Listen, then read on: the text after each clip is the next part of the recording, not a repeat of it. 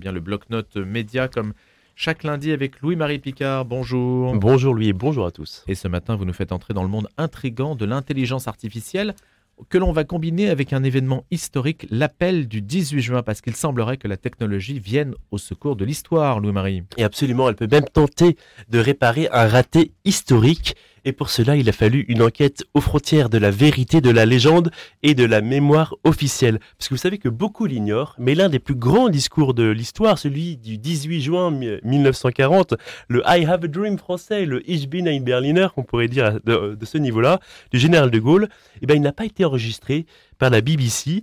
Et celui qu'on a tous entendu était en réalité celui du 22 juin. Et Qu'est-ce qui s'est passé? La BBC ne l'avait pas enregistré, mais avec le concours de l'IRCAM, euh, l'IRCAM c'est l'Institut euh, de recherche et coordination acoustique musique et du journal Le Monde, ils ont pu reconstituer le discours et je vous propose tout de suite d'en écouter un petit extrait. Le dernier mot est-il dit? L'espérance doit-elle disparaître? La défaite est-elle définitive? Non. Voyez-moi, moi qui vous parle en connaissance de cause, et vous dis que rien n'est perdu pour la France. Et eh oui. Alors, pour en parler, je vous propose tout de suite, euh, nous sommes avec Mais Charles... c'est la voix du général de Gaulle Ah, bah c'est toute la question. Bah justement, pour comprendre en fait comment c'est possible, je vous propose de... de... Il y a Charles-Henri Groux qui est avec nous ce matin. Bonjour Charles-Henri Groux.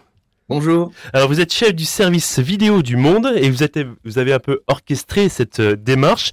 Est-ce que vous pouvez nous raconter un peu la genèse du projet?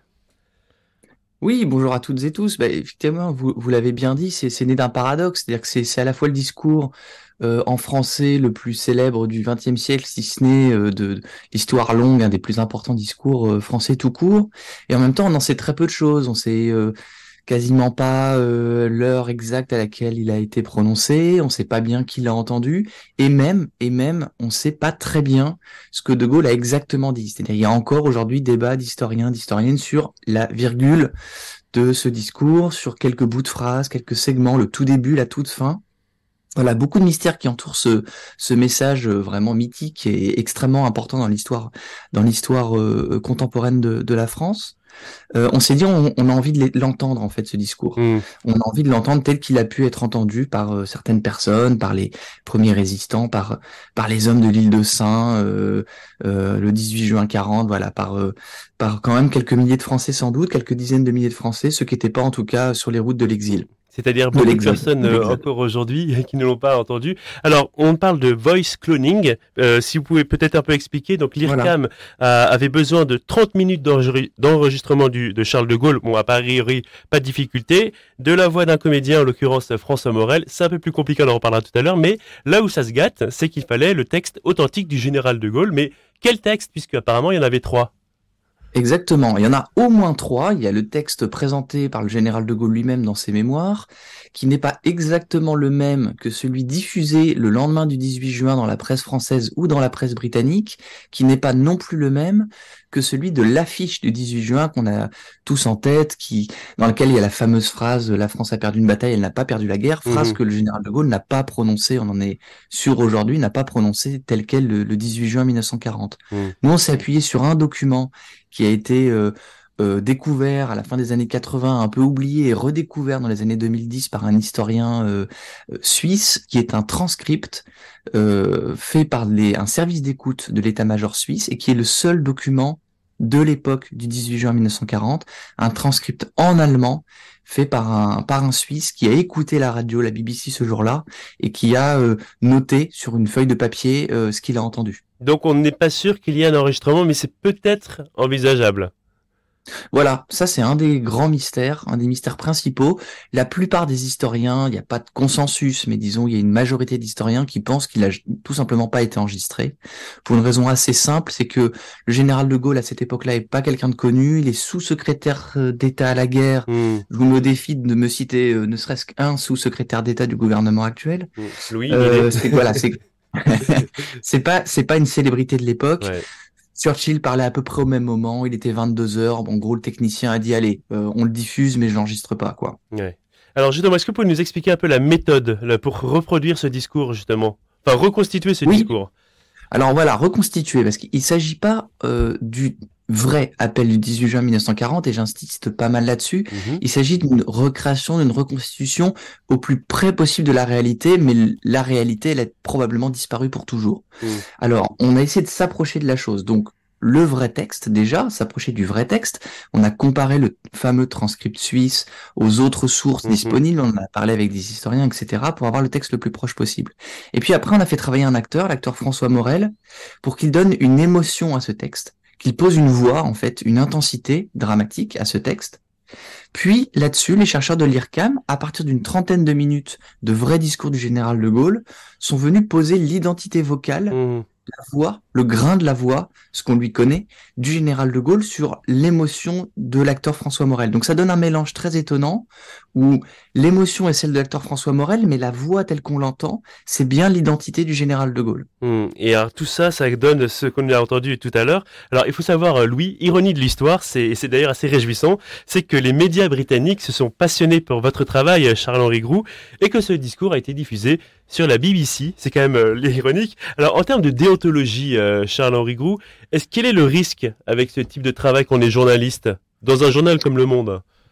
Le, le- alors le risque, il est euh, potentiellement immense. Nous, la déontologie, elle était, euh, l'éthique, les questions éthiques ont été au cœur du travail dès le début, c'est-à-dire qu'on l'aurait Mhm. même pas fait si euh, c'était, euh, si la réflexion éthique n'était pas au cœur du travail. Pour nous, le boulot, c'était euh, reconstituer ce discours, voir à quel point on pouvait le faire ou pas, Mhm. quelles en étaient les limites aussi de notre travail, et se faire accompagner par des chercheurs en éthique et des historiens, meilleurs historiens du sujet, pour en permanence poser toutes les questions autour de ça. Et pour nous, il y a une limite très claire, c'était euh, il y avait deux limites, c'était à la fois ne faire dire au général de Gaulle que ce qu'il a probablement vraiment dit, donc aucun propos inventé, Hmm. aucune blague ou, ou propos gênant par exemple, du type j'aime la choucroute que je de Gaulle Oui. n'aurait jamais dit, par exemple.